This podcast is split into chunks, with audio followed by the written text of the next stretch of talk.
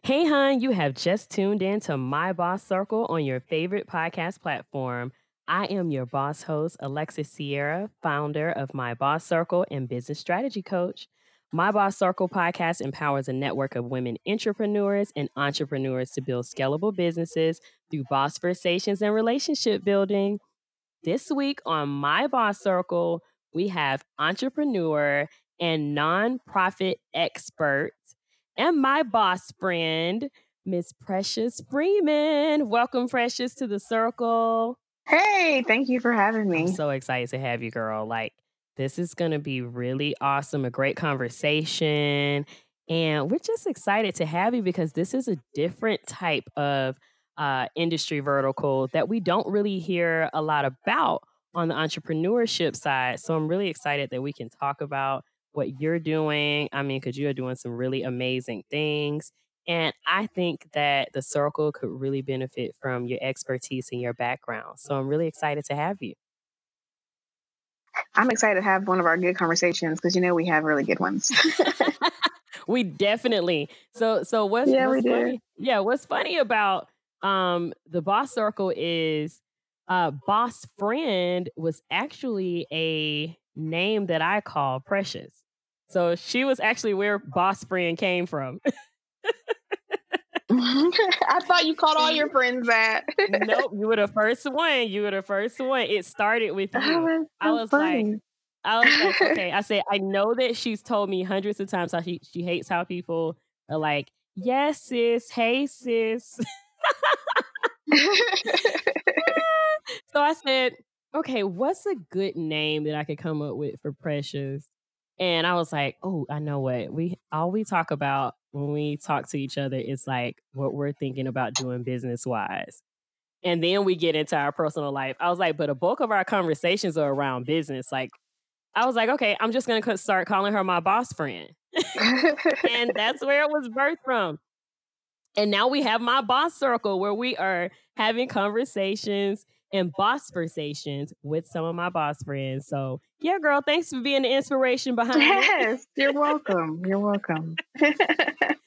yes.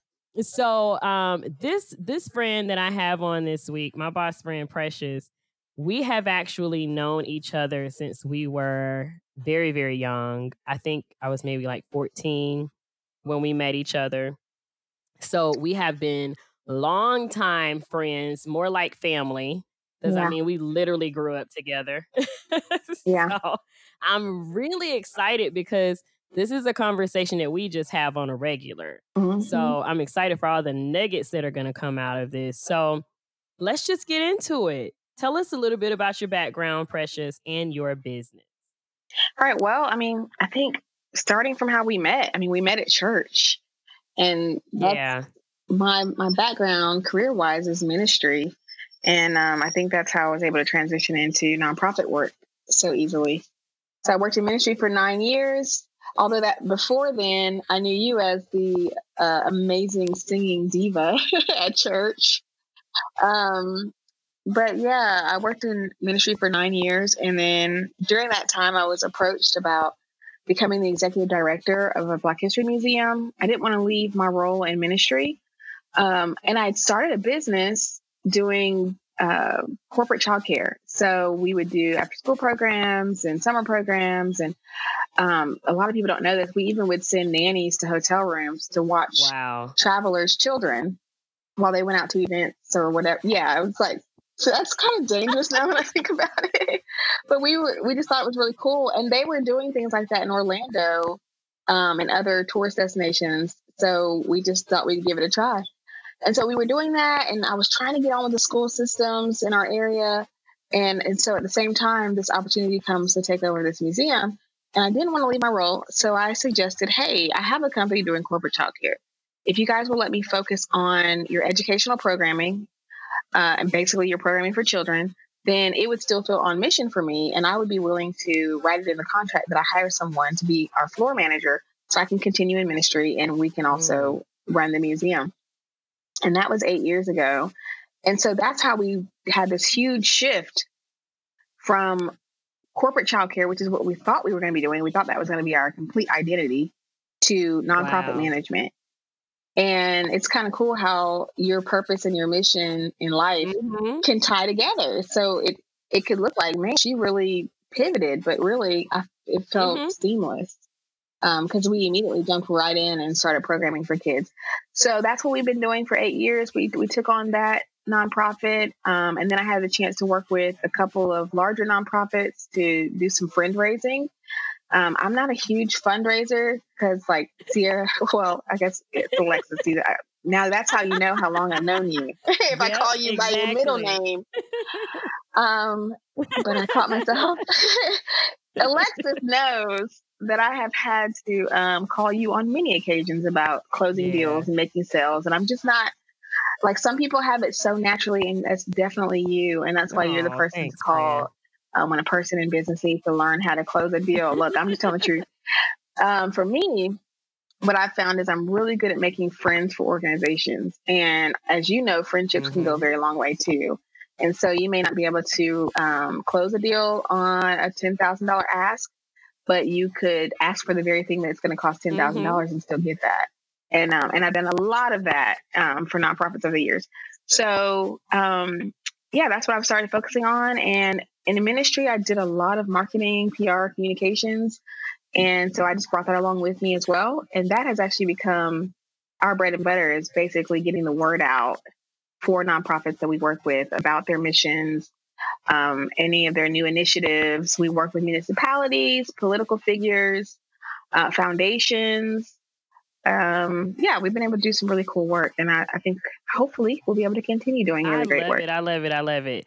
So I love how you were. Yeah, yeah, yeah. You know I do. You know I do. I love how you were able to really take the background that you already had in ministry and to, like you said, pivot Mhm. and more more so transition into what your actual business would be. So basically, you were able to birth a business Yeah. model from that. Because I mean, to start with the Yep. care piece and then kind of move that into the nonprofit space, talk about a pivot. but but it all Right. works. That's that's when you know it. And it felt Yes, natural. exactly. Yeah. That's when you know that you're doing what you're supposed to be doing. When it it just comes easy and natural. You know, that's how you know it's the right it's the right step to Mhm. take.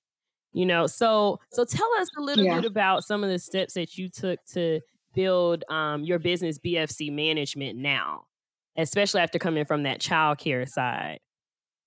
Well, I jumped right in, and I think that's a that's a blessing and a curse. So it's funny. I'll tell you the steps I took, and then I'll tell you the steps I should have taken. So I just did it.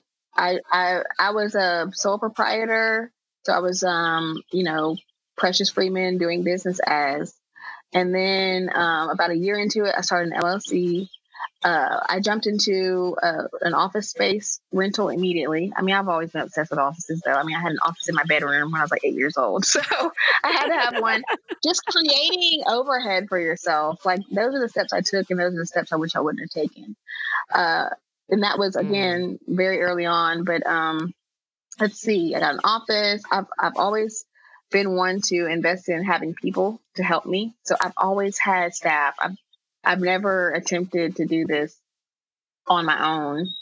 Um, and that's Wow. something I actually don't regret, but uh, maybe not going so hard so fast.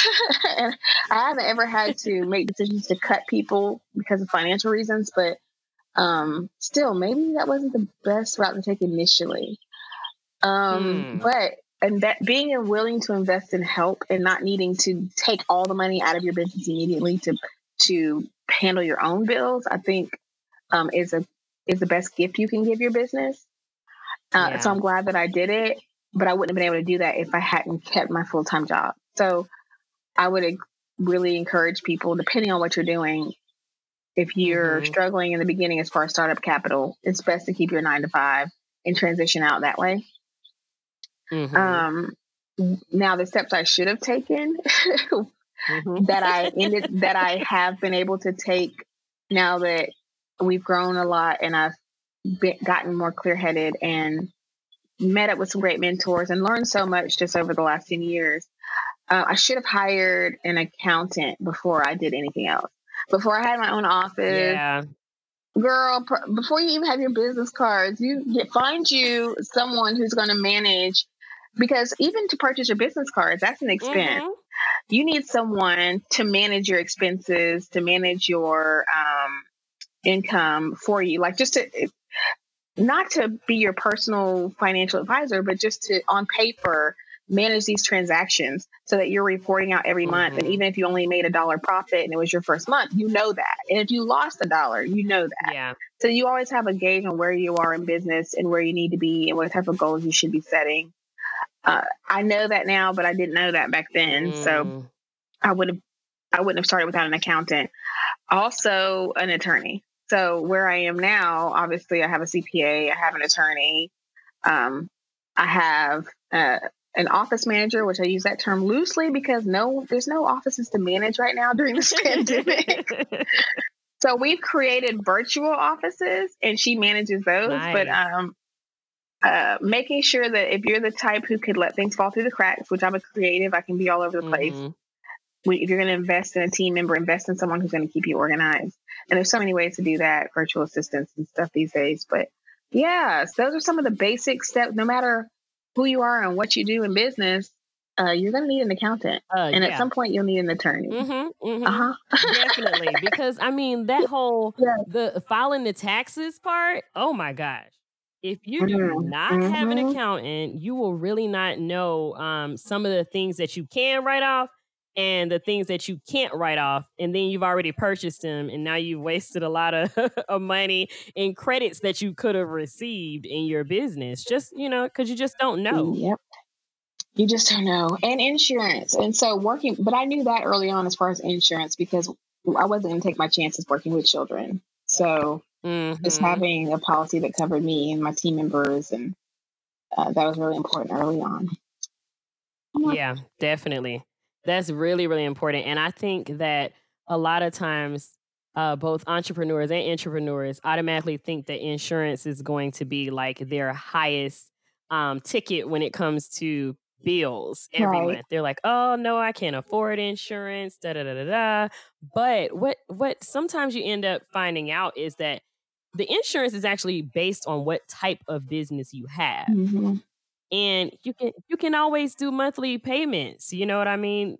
Uh, just some yep. general liability insurance can cost you as little as $20 a month just to keep yourself protected and that's like a million dollars um, in coverage. You know what i mean? So that covers like attorney fees if you get sued i had some crazy like so what you're saying is a good point like don't be afraid to reach out to an insurance company and find out. And I'm sure you have plenty of suggestions of who they should reach out to. But um, because that is your definitely your specialty. but um, I would suggest people just not be afraid to reach out. Uh, we were we knew we had to do it, and even when it came back, it was not cheap because we were doing inflatables every week. We were taking the kids on field trips every. Mm. Um, I had men working with children. Who knew that was going to cost a little bit more? Isn't that wild? Yeah, yes. we about that. Mm-hmm. And so, um, but we but we yeah. also paid um a little bit of a chunk up front to get the monthly amount down, which helped. But um, yeah, very insurance smart. in. Yeah, very very smart. Mm-hmm. Mm-hmm. It's it's really important. So I I think I think that most most people just don't know. Hey, you can actually try to get it as affordable mm-hmm. as possible, but it's really important to have it because this is your first this is your first time doing business on your own you know what i mean? So you want to make sure that you are protected. I always tell people like when i was writing insurance like when it comes to car insurance if you do not have car insurance you are driving around with all your assets on That's the hood of your car. think about your house your car your family your income that you may get in from you may be getting from your job or from your business all of that stuff is on the hood of your car if you don't have that liability insurance. So you want to make sure that you're not you're, you're not just right. getting the bare minimum. You need to get what's really going to cover you. You got to be even a good having that little good faith add on too. I don't know. I'm sure you mm-hmm. go into mm-hmm. more details, but yep. just knowing that yep. if you had to, you could it it help it'll help you in a in a small bind. You can make some stuff go away mm-hmm.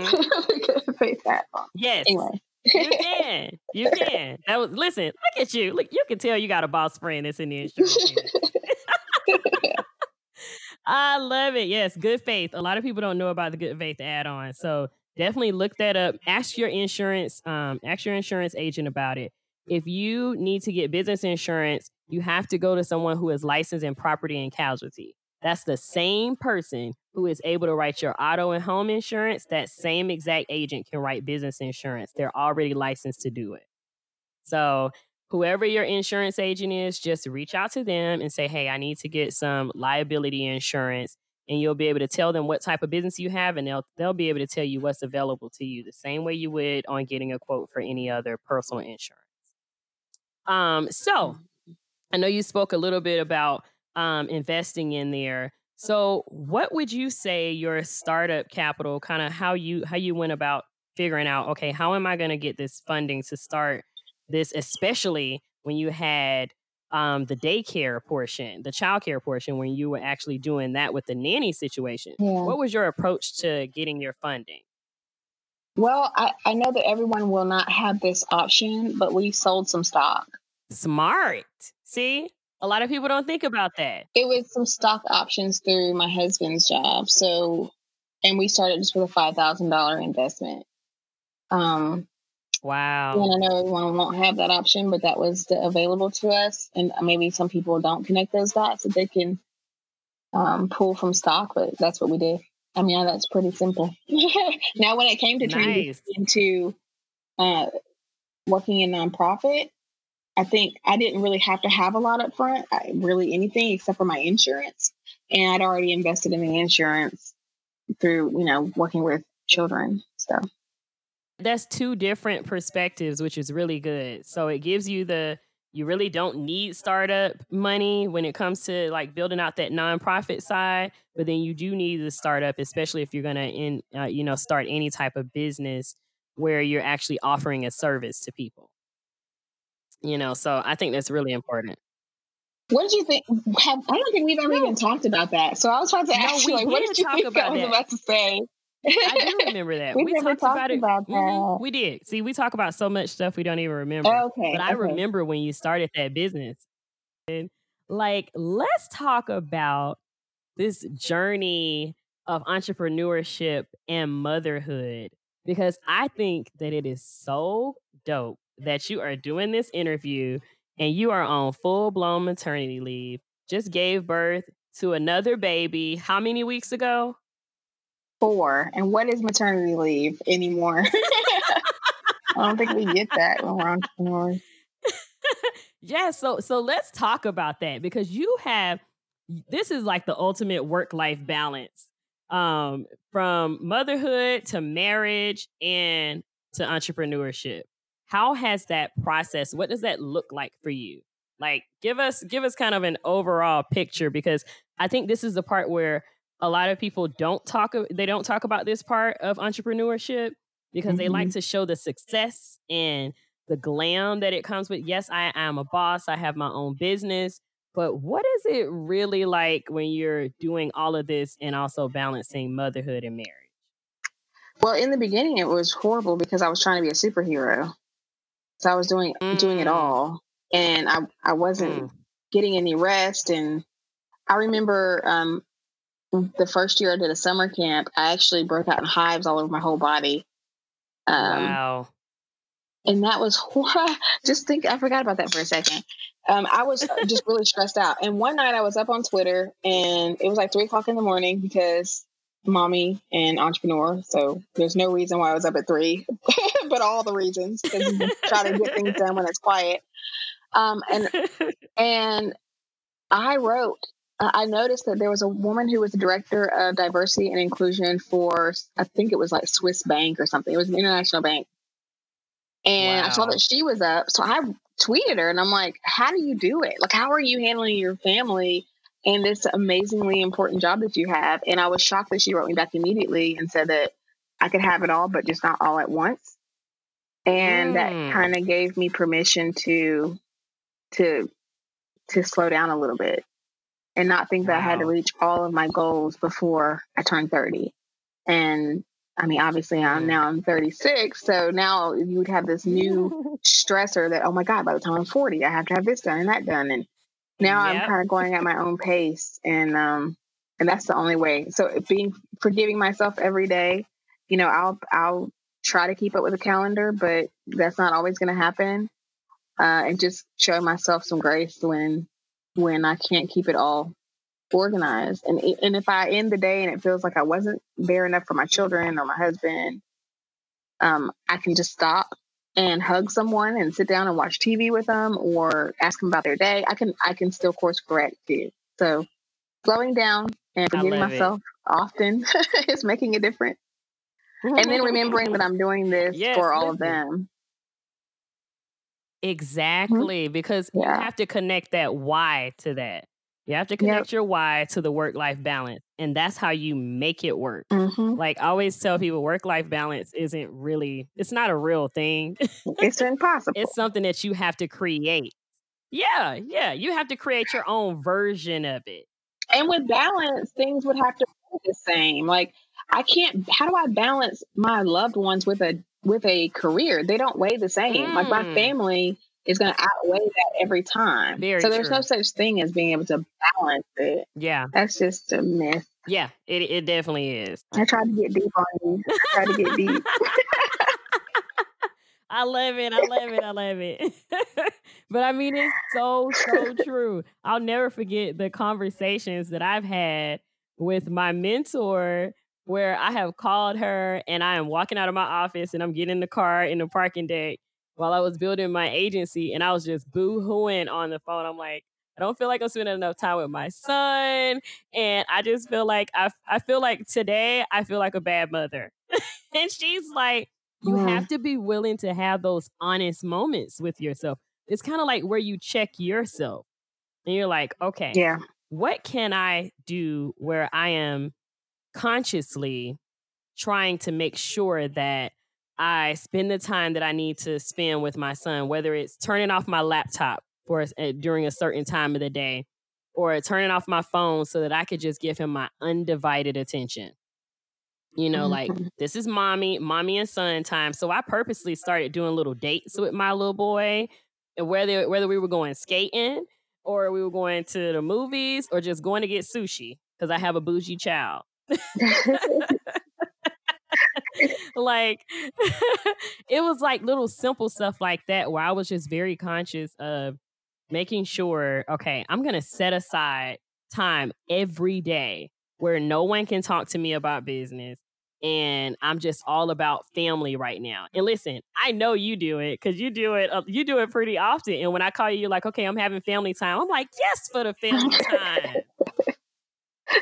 She's like, girl, I'm gonna call you. I'm gonna call you as soon as family time is over. We're gonna talk about everything that you want to talk about. I'm like, okay, listen, girl, I get it.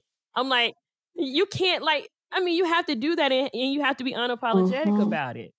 Because that you have to, like you said, they don't weigh the same. Yep. So you have to make sure that you're setting aside that much needed time because who cares about how successful you're going to be if when you get to the top, nobody right. is there to celebrate it with you. You know, you you have to nurture those relationships and you know really kind of take put those things first over your business a lot of times. It's it's all about creating your own version yep. of the balance i agree with that. so yeah. Yeah so what i want you to do now is talk a little bit about kind of one of my favorite things for us to talk about because talk about dropping jewels on your boss friends. Like I'll never forget the day that you told me all about building my uh, a, a nonprofit oh, yeah. and a foundation for my own business, especially if, if I'm wanting to do things um, where I have to get sponsors yeah. and getting people to be able to work with me um, and you know, kind of some of the incentives. Well, really, uh, I just started noticing that that's how a lot that. of large corporations were getting it done. They're giving to themselves. They're taking they're taking a portion of their abundance, their profit that you know someone would come knocking on their door and asking for something. Um, they're taking that those dollars and, and putting it into their own um, nonprofit, which means that they're supporting their own initiatives and the things that they care about, and they're getting a tax write off. So I don't think you can lose. I don't think you can lose. I'm just mm. And I actually, um, in 2017, um, I partnered with um, BBVA and went around the state of Alabama doing nonprofit conferences. And that was one of the things that we talked about during one of the mm-hmm. locations. Mm-hmm. It may have been Montgomery.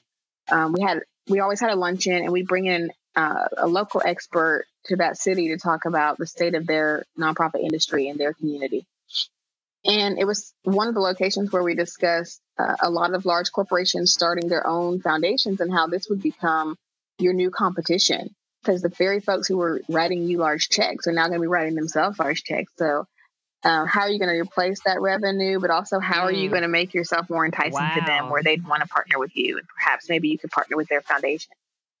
Um, but yeah, I believe it uh, definitely. I believe families should have, and I, will speak the African American family. I, I, think that a family should start a nonprofit and use it to create scholarships for the next generation in their family even if the scholarship just pays for books or college applications. It's not easy mm. to get family hmm. buy-in on that because everyone wants to know who's going to manage the funds and wow. you know how much and who decides which cousins get get approved. Mm-hmm. But um, I just I think that it's a way. there's a that is a vehicle to create generational wealth. Uh, but anyway, yeah, th- that's my opinion. It's not very lengthy. It's just I think yeah. that it's a good idea to set yourself up to be able to partner with people uh, for folks That's to be able great. to support you and and have a tax write off as well. Because there are people who really don't care um, much about where the money goes as long as they can write it off. You have people who they want to give based on their passions, and then there are just folks who are like, I need a place to put this money on December thirty first so that I can be good to go when it's tax mm. time. So being prepared for that is a good idea. Yes, exactly. Yeah, I think that's so awesome. Um, because I, I remember sharing that with a few of my friends um who do events and conferences and things. And a lot of times you don't even realize that you have an audience that some of these corporations and banks want to get in front of. Mm-hmm. Um, so having that nonprofit side allows you to get those sponsorship dollars because a lot of corporations and banks aren't aren't giving a lot of nonprofit dollars to mm-hmm. businesses particularly. Right. They they rather give them to the nonprofit. So why not have your LLC or incorporation um, along with the nonprofit side? Like it's so simple and easy to do. Um, you can go wh- where can where can they go to kind of look up and what's the name of that specific um, nonprofit that more small business owners should use? Oh, I mean, it's just they're getting getting their 501c3 tax exempt status through the IRS. So setting up a nonprofit corporation and then just getting tax exempt. And you can use a consultant to do it. Uh, you can, I would, I would tell you to use an accountant and an attorney because you want to make sure that your bylaws are on point, mm-hmm. um, and make sure that what you submit to the IRS gets approved. An accountant can help you with that because you have to submit your first year's budget. Um, but if you if you think you have the knowledge to do it and you have a, a team of people, maybe perhaps your future board members who are going to be able to be very helpful in the process, then you can use legalzoom.com and it's pretty inexpensive. I just think you should have a little bit of knowledge going mm-hmm. into it, but uh, yeah, you can go right into uh, 501c3 tax exempt status and uh, and get started. And that takes about 10 months to get back. so I would say get started. I wonder how long it's going to take this year. I hadn't even thought of that. But yeah, if you know some events coming up in oh, 2021, yeah, yeah 2020 is canceled, first of all. So, yes. So get started today so that you can be set up for next year. Yes, yes. yes. it's over. Completely canceled. I'm like, oh my gosh, I'm already in planning mode for 2021 as if we are in oh, October. Of course already. you are. That's when I plan for the next year. The same time, of course you are. Yeah, Ali. you already know. so tell me this: What have you learned from some mm. of your mm. greatest flops? Basically, the stuff that you did not do well in. Um, when you first kind of took this approach Ooh. to entrepreneurship. Well, I covered some of my. Yeah, girl. okay, what else you have in your back pocket? Golly.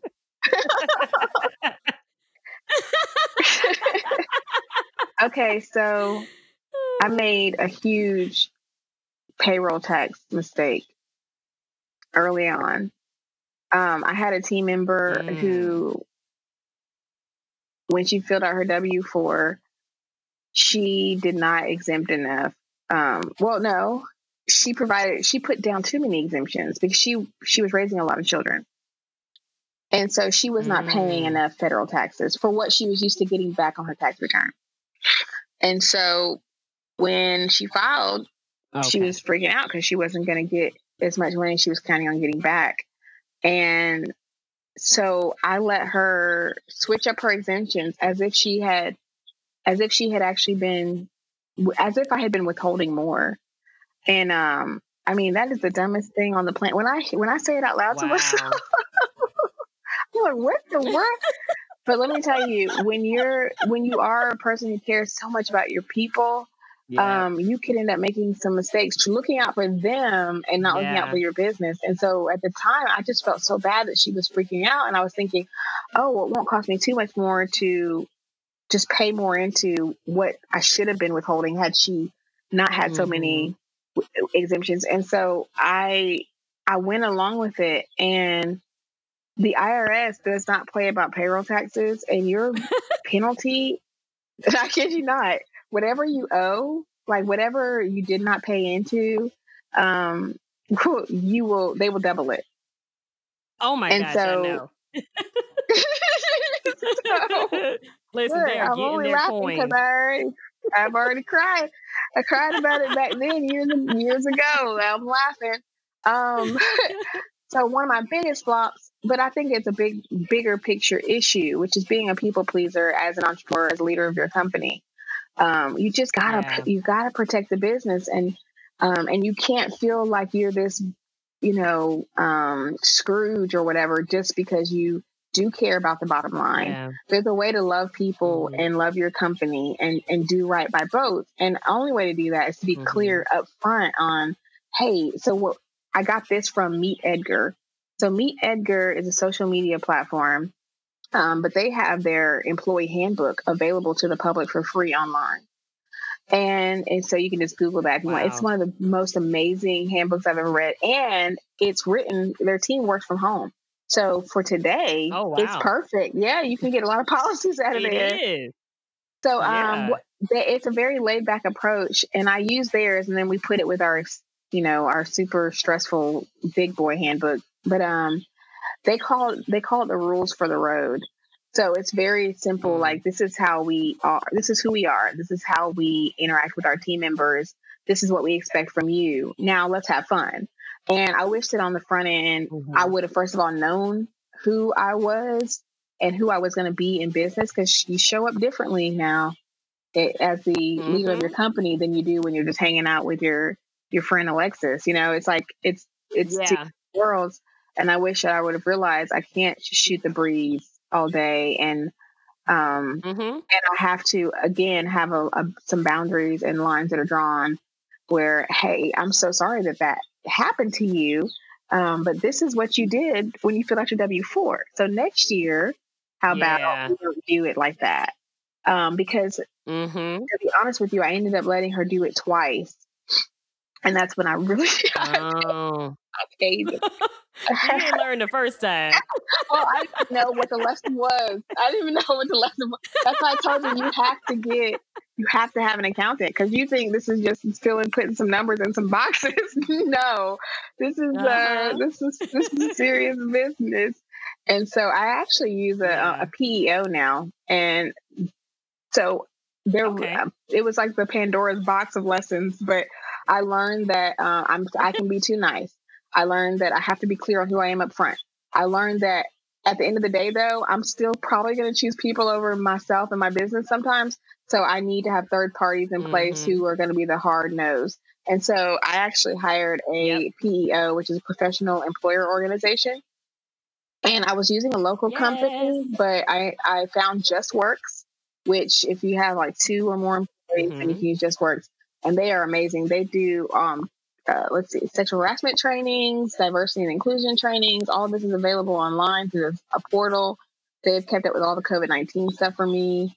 Um, if if an employee has uh, wages being garnished, the garnishment goes through them, and they contact them and let them know, hey, this is how this is about to go down. I don't have to handle any of the HR. Um, well, that side of HR. I, I still have to do my annual reviews. I have to do the appraisals for our team members, but Mm-hmm. the hardest parts I don't have to stress about so much. So um, I think that was one of my biggest flops. Yeah.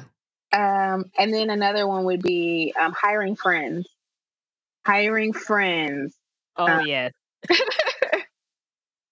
can work for you, or it can really tear your personal life apart. So if I would suggest keeping things mm-hmm. separate as much as you can.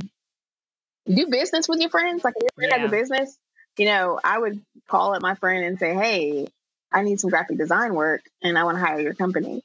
But to hire your friend and try to leave them Mhm. every day, um, it, it's yeah. Hard.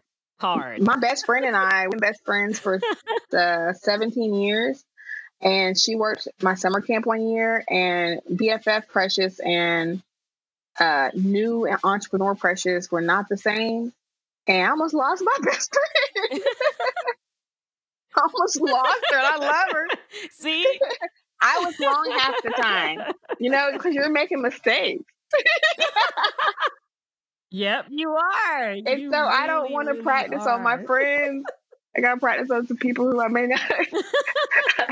It'll be okay. It'll be okay if we go our Exactly. separate ways. Exactly. But anyway, those are a couple of my biggest flops. I'm sure I could think of a hundred more, but those are a couple of the ones that came top of mind.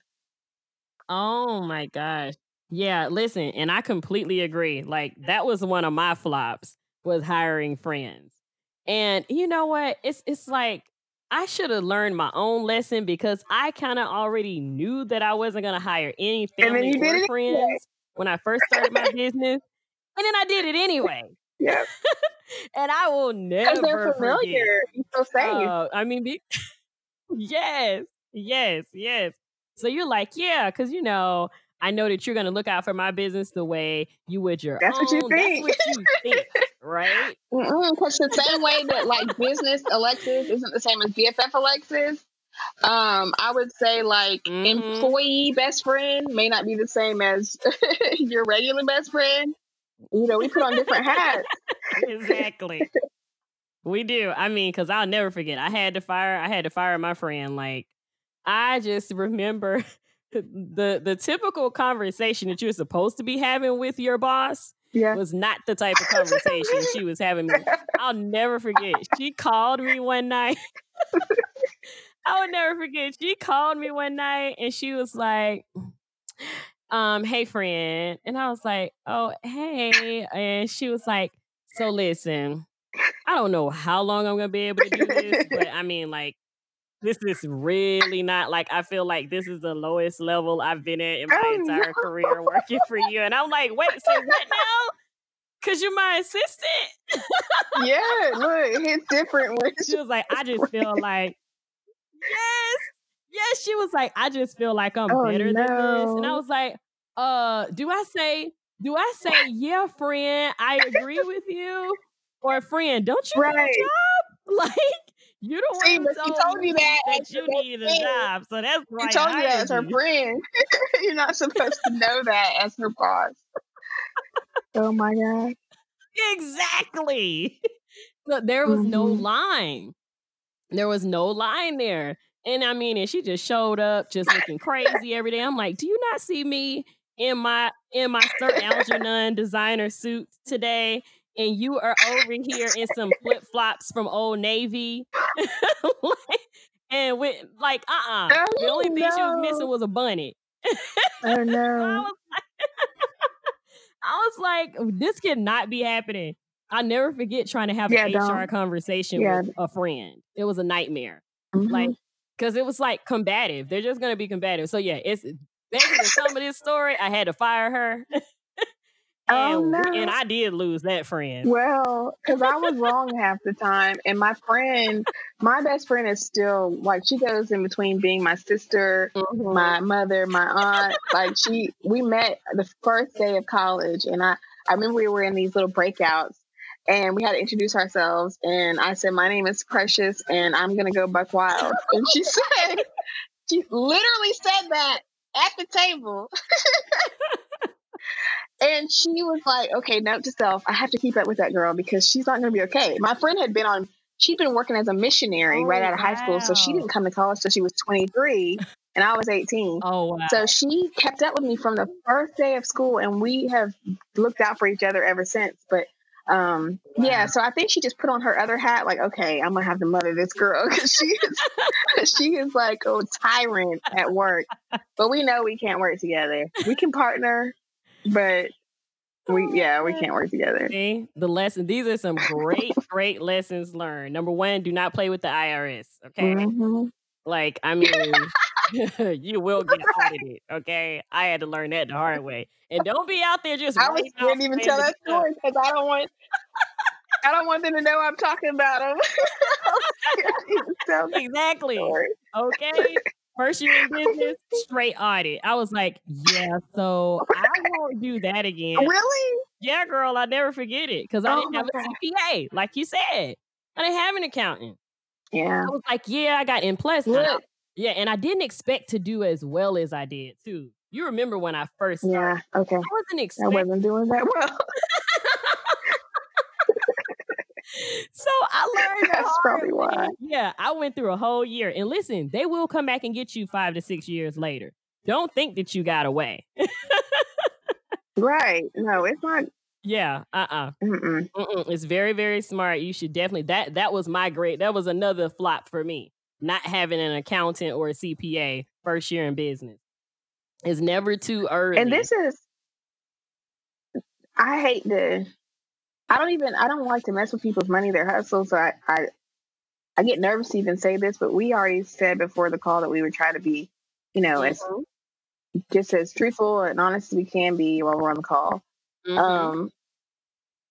Um. Okay. Yeah. Just just say it. It's okay for tax businesses to pop up once a year, and for two or three months, and, do your taxes if you don't have a lot going on. But choose a tax professional who is open year round, who does tax planning. That's why I said a CPA, and not just oh, get someone to do your taxes. Um, if you're if you have a lot of complex things going on, and typically if you start an LLC, you're going to. Um, yeah, just make sure you're using someone who's legit.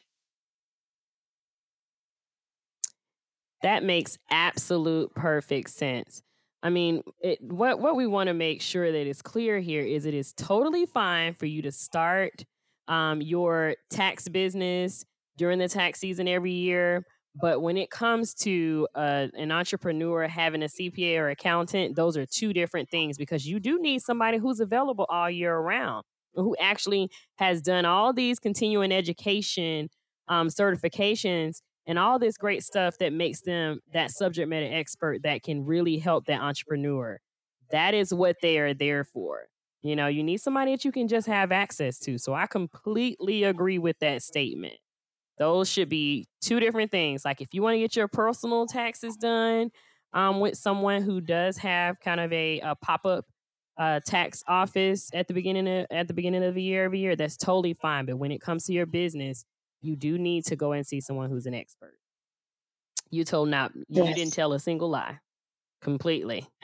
Look, and if you ask around, because um, working with CPAs who work with the wealthy, hmm that's your best Oh bet. yeah. They're gonna know all all the tips, tricks, loopholes. Like, Mhm.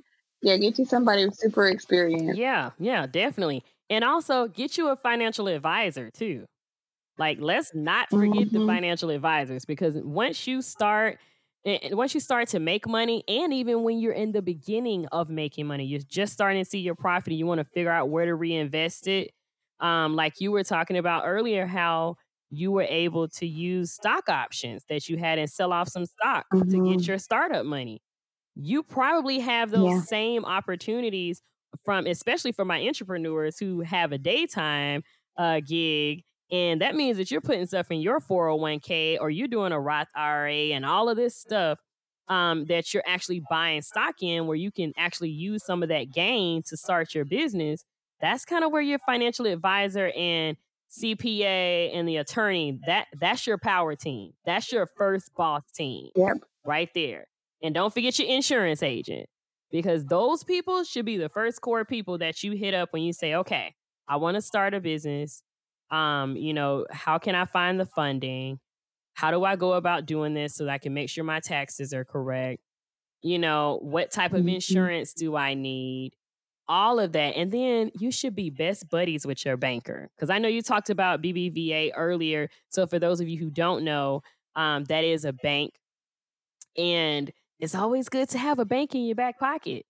You and your person. Oh yeah, BBVA is an, is an international bank too, so you'll see them uh, if you well once this is over and people get back to traveling again, you'll see them all over the world. Yeah. But yeah, um, having a personal relationship with your banker is something that we um, aren't typically taught in the African American community that that it's necessary. hmm But we always hear it's not what you know, it's who you know. Right. But that's all we hear. That's it. Um, So this applies to that. It definitely matters. I mean, it goes a long way to know the people who are reviewing your applications and, um, it does. well, mainly that. the people who got the PPP loan approved quickly had relationships with their bank. Mm-hmm. They had relationships with their bank. Yeah, they do. They definitely have a Yeah. relationship with their bank. And a lot of times you can just come in with your business plan and an idea, and they can base it off of what type of income you may have had personally or how well you've managed your money personally as well. And say, okay, hey, this is Mhm. that good faith Yep. loan. You know, we're going to invest Yeah. in you. So that's why that stuff is really important. You know, buying it when, you're buying your, your home, that kind of helps you build that relationship with the mortgage broker um, who may be in the bank or totally separate from the bank as well because you may want to get into that commercial real estate and just i mean especially like precious because listen precious has had some pretty bomb offices let me just state that I love that. It's kind of embarrassing, but it, but then I'm proud of it at the same time. yes and i have watched you flip some very very common places that Mhm. wouldn't normally be a specific place that I would actually think, okay, this is going to be my office. I mean, like it's all about the the build out and coming up using that creative side to really make something that's really not, you know, considered a lot and turn it into something amazing. So I think Yeah. that's, that's really really important. You do not have to have a high rise for your first office space. like you you just don't Uh-uh. and, and then and a lot of times uh, with the entrepreneurs one of the one of the best things to do especially if you're in a place a, a big metro area um, and I know, I know they also have one in certain parts of non-metro areas as well is get you a, a works a shared workspace just rent rent that Like out. Regus or something Mhm. like that. Yep, Mhm. yep. Regus, you have WeWork, all those different Mhm. types of places. That's what that that that space is there so that you're not meeting with people at a Starbucks. Because listen, Starbucks is packed all the time and it's loud all the time. so that's where it's worth it to make those investments in those workspaces because it gives you a quiet place to be able to be creative and develop your business and your Mhm. brand. But it also it adds that extra level of professionalism when you're able to rent out some of those private offices and the conference rooms. So even when you're doing your virtual presentations, listen, invest in some green screen backgrounds. Like you can go on Amazon and get a green screen for about 20 bucks. Hang it up in your in your living room and just go online and look for all the free green screen and inexpensive green screen JPEGs out there. So when you're doing your Zoom meetings, Mhm. we don't need to see you in your bed. What I'm about to say, look, I go to my office even now when I have like a big Zoom presentation, hmm but I'll be on a staff meeting and we got pillows in the background, headboards. it's not good. I think it makes you do yourself differently too when you when you're going to work. You know, Yeah. like when you're going to that dedicated space, I think Mhm. it doesn't. It not only adds a level of credibility, but it makes you feel more confident. Like you know what, I'm doing business. hmm So um, yeah, it's a win-win. Yeah, it is. It really is. And get dressed every day because I know we're all in virtual mode. and we're mm-hmm. like in yoga pants all day. Sometimes I just get up and just put on a full face of makeup and get super dressed up just to sit on a conference call where it's not even a video. Yep, Because you I've want to done that. It, feel like you're in it. But do you get called out for doing that? Like when I do that, people on the call will be like, "Girl, what are you so dressed up?" for?" Like they'll call you out for, for getting cute for the. Zoom call. They will, but Our standards have gone down. our standards have gone mm. completely down. Because I was really bad during like the first couple of weeks of quarantine. I mistakenly got on a video call that I didn't realize was going to be video in my onesie still. oh no! And I was like, wait, you need to see me? I thought this was going to be. Oh my goodness! I had my onesie on. I was like, well, okay. I mean, Here we are. here we are. So yeah, don't do that. don't be me. Do not do that. Don't do that. Yeah, so you know, you just because the rules still apply and as They women do. in business um and as african americans in business for you and i for sure but as women in business we're still going to have to work harder there's still Mm-hmm. This, there's still a, an a, an income gap between men and Mhm. women that we're still seen as we're never professional enough never um Mhm. matter of fact never recently i had a um i had someone in business i was um I, I challenged them a little bit, and the pushback was, "Oh, are you being hormonal?" Wow. I feel like we need a moment of silence. Yeah. And it's hard to say you're not being hormonal when you're on the Zoom call with a with your scarf tied in the front and Mhm. you have Mhm. on the same pajamas you had on for three Zoom calls in a row. so Those are facts. Pure facts. Yeah. I mean, it's re- listen, because I find myself even um, you know, I, I'll tap I'll tap one of the other women on the shoulder during a Zoom call and text them and say, um, hey girl, hey. You're being bad aggressive. like Oh, do you? Yes, I do it. I do it pretty often too. Listen, and, and women. That's nice of you though, because you can come across kind of, you know, it's different when it's not in person. So that's nice Mhm. of you to do that. Mm-hmm. I'm like, listen, I don't want you to embarrass yourself, and because I I'm paying attention to the body language of other people on the call, and they're looking like, why is she being so Mhm. combative? And you don't even realize it just because. I mean, it could honestly just be the stress of being at home and having to be Come on, somebody. mommy and wifey and uh boss chick of the year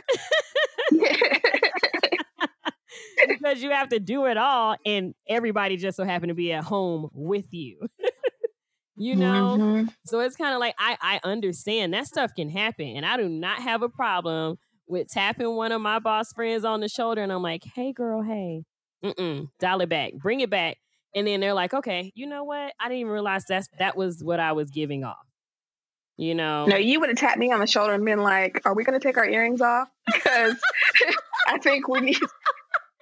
I'm telling you. exactly Then this you know it you know listen that's people exactly will play you. That's exactly. that's exactly. Listen, because you know about the time. But that I it's cool told that you looked out there. Yeah, yeah. You- What? What you- happened? You remember when I told you tell about, me? about the time? that I, I tell you so much about the time that I told you about um when I was in my in my boss mode, entrepreneur mode, and I was working for this really great great global company, and it was like my first time in a long time having a female um leader. Mm, I remember. And I will never forget when she didn't like the way I, I wrote an email and didn't run it by her. Mhm. And she turns around and pulls out my resume and was like, Yeah, so I want the person who wrote this resume. That's who I want to run emails by me. and listen, Okay. that was a Um. That was a take your earrings off moment. And I'm like, Oh say what now? All I did was respond to an email, and you were mad that it didn't have all the commas that you wanted it to have. Oh my I'm like, it would be totally different if I responded to the email in all caps and exclamation marks, like she did a lot of times. Mhm. And Oh my god. yeah, yeah, like I'm like, okay, who should be coaching who on an email? and like Right. seriously. So it's like little stuff like that. People don't realize that they're unconsciously, but sometimes consciously insulting you So and Yeah. they'll do it in a in a virtual virtual environment, and sometimes they'll do it straight to your face. So sometimes you do have to kind of tap your friend's shoulder. I could I could feel you with me, friend, in spirit, saying, Like, what are we gonna do? What do you need me to do right now? I That's a whole nother yes. conversation about women working Yes, with women, working us with like women. looking out for each other. hmm Yeah, I feel like Yeah. sometimes sometimes we don't do a good job at supporting each other in business. Period. And I've been guilty of it too. hmm Listen, me too. I think I I think it's an it. I think if you deal with any insecurity, which is going to be most women, but um, you have to you'll have to check yourself constantly, You do. or before you know it, you're playing some of the same games. And sometimes it's initiated by the other person, and then you fall into it. hmm Um, or sometimes, like you said, unconsciously, you didn't even realize that you just kind of halfway you gave a backhanded compliment, or you kind of insulted someone a little bit, not meaning to, and Yeah. now. Now you're playing the game, and it's never ending. Like you know, we take this stuff to the grave. Yes, yes. Okay, we really hold grudges, unfortunately, and we got to work on that. But that is something we that is something that we have to continue to work on. Like we just we have to be more supportive of each other. You know, it's like Mhm. it's okay if some of us are doing the same thing with our business. Like it's okay to have competition. Wouldn't you rather your competition be be someone who looks like you? Like, hey, it's just another woman doing the same thing. We both had the same great idea. So let's figure out a way to support each other. You know, like I, I'll never forget. That sounds easy too, but that's You something do. you have to kind of hmm you have to learn that that that's okay. Yeah, you do. You do. I'll never forget when I first got in the insurance industry and um probably like year or two, and I decided to have this networking event and I invited other insurance agents. Um, and it was gonna be like people from my network, my friends, and then a lot of people that I didn't know. And I invited other insurance agents. And I'll never forget the young lady calling me and she said, um, are you sure that you want to invite me to your event? Because I mean, we do the same thing. And you you want me to be around your network? I said well listen yeah we may do the same thing but we're not going to have the same products the same solutions. There there's a big differentiator on everything that um, you do and everything that i do my my Mhm. insurance policy may be a little bit different like i may be selling an index universal life that's only for the wealthy and people who really want to use that as like a tax vehicle and you may only be doing term life insurance where it's just all about people who have a budget i i don't really Mhm. care about any of that i feel like it's enough it's enough money out here for all of us to get it and i i care about what's best for the client overall so if your policy is a better fit for their life their situation then it's okay i'm okay with you i'm okay with you you, you meeting one of my connections and helping them we all it's it's all about the greater good overall like i just want people to be insured at the end of the day that's all i that's all i really cared about in the moment Right. but I just thought it was so mm. interesting that she thought it was so weird that I was willing to let her come around my network. You know, it's If you interesting. point where you are nervous about competition, like at that level, Mm-hmm. um, then you got to look around and see like how broad your own network is, and and Ooh. and maybe that's a little you know red flag that you need to get out there because Mm-hmm. you should there should there's no there's just too much money to be made there's too much money in circulation for that to be a concern but i have been there and that's why i know it's a thing and i know that it can happen to anyone and you could be the have the best intentions and still be nervous about that Mm-hmm. it seems means you even if you go out of town a little bit you know just and i think you really pushed me to do that too Yep. like get out of get out of that small town and do business in other places Yeah. and um and that's been really helpful for me and i think that's what's helped me with some insecurities is being able to um fish outside of my own small pond you know get out there and and do some some big net fishing which is what i've been Mhm. able to do Definitely, definitely. So I just want to kind of clarify what it is um, that you do in the nonprofit work um, space that you're in. So, what do you specifically do for the nonprofits um, that come on as your client? well I, so mo- most recently most of the people who bring us on is to get the word out about what they do um, and we're doing that through social media management through um, annual reports We not only design the reports, we write the copy for the reports, we create the graphs. Um, let's see, what are some other things that we're doing? Oh, rebranding completely. Um, we did as simple as you know the corporate identity package, all the way to um, um, just completely redoing everything the website. So that's the marketing side of it. But we also do press releases, we do flyers, we translate flyers um, so that you can reach um, more than just the, your English speaking demographic. And if you've never thought about reaching out to um, your Spanish speaking demographic, we can help you get started in that. And it, do I speak Spanish? No, but I care about getting I care about getting um, getting missions out there. I, I feel like when you're there and your your entire existence is to serve your community, then everyone needs to know about you and needs to mm-hmm. understand that you're a resource and needs to know how to to um, access the resources that you're making available. So that's what we do, and so it makes it seem like it's a lot. It could be events. We've done a lot of events, a lot of fundraising events, and then we work on the giving side of it too, as you know. Mm-hmm. Um, managing corporate giving for um, the local Mercedes dealership, um, and and the owner who we handle his philanthropy. But um, also, we've worked with a, a, foundation in another city for a couple of years. We just took on another foundation um, a month ago. So on maternity working leave. on the others. that's what I'm saying. Maternity what? There's no such thing as maternity leave. But for me, for me, there's not. Um, matter of fact, my team they just started ignoring me. At eight, my C-section was scheduled for 8:30 a.m. At eight o'clock, I was like, I have 30 minutes. Um, I need to get this graphic approved. I was texting people like, please, why won't you respond to me? It's because they just decided like, no, we're she has a problem and we're gonna help her by ignoring her. I was in the bed about to be wheeled, uh, rolled in from my spinal tap, and I was I was texting my office manager like, "Hey, check out this graphic I did in Adobe Spark. What do you think about it?" so, yeah, I have I have a big problem, but we'll do whatever it takes. And and for us, we still feel like it's about the kids. We still feel like it's about getting resources out there to families. If we make the community better, that means we're making the families better. That means that mm-hmm. we are impacting children, even if it's indirectly. So even from the very beginning, working in corporate childcare to now, we're working with foundations, um, corporations that give, um, and and a Black History Museum. It still is about um, that very first why, you know, and that's about mm-hmm. the kids and and making a better future for the next generation. Is still what it's about for us. Yeah, that's awesome. That is awesome. I am just so happy that you joined us at the circle today. This has been such great dialogue. And mm-hmm. I think it's going to help a lot of uh, women, entrepreneurs, and entrepreneurs, especially if you are considering starting a nonprofit or a type of business where you actually provide a service to the nonprofit industry as well.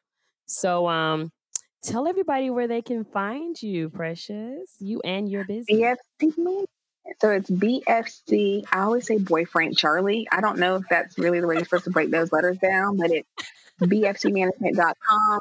Um, we also have an Instagram account that's just at BFC Management, and then we're on Facebook.com slash BFC Management. I'm everywhere I am. It's Press Freeman, P R E C F R E M A N. Um, I don't ever update my actual Instagram feed, but sometimes I put stories. I'm obsessed with gowns right now. Have you noticed that on my stories? I don't know if you yes, yes. I will share the fashions with you. but yeah, um, management and Press Freeman. That's what how you can find me. I love it, love it, love it. Thank you so much. This was just really great. Um, and thank you so much again for coming to the circle. Yes, thank you for having me. And um, I'm gonna have to call you because now I'm missing our long conversation. yes, I know, friend. Yes, this is my boss friend, the original boss friend, Precious yes, Freeman. I didn't even know that till today. I'm so honored. I love it. I love it.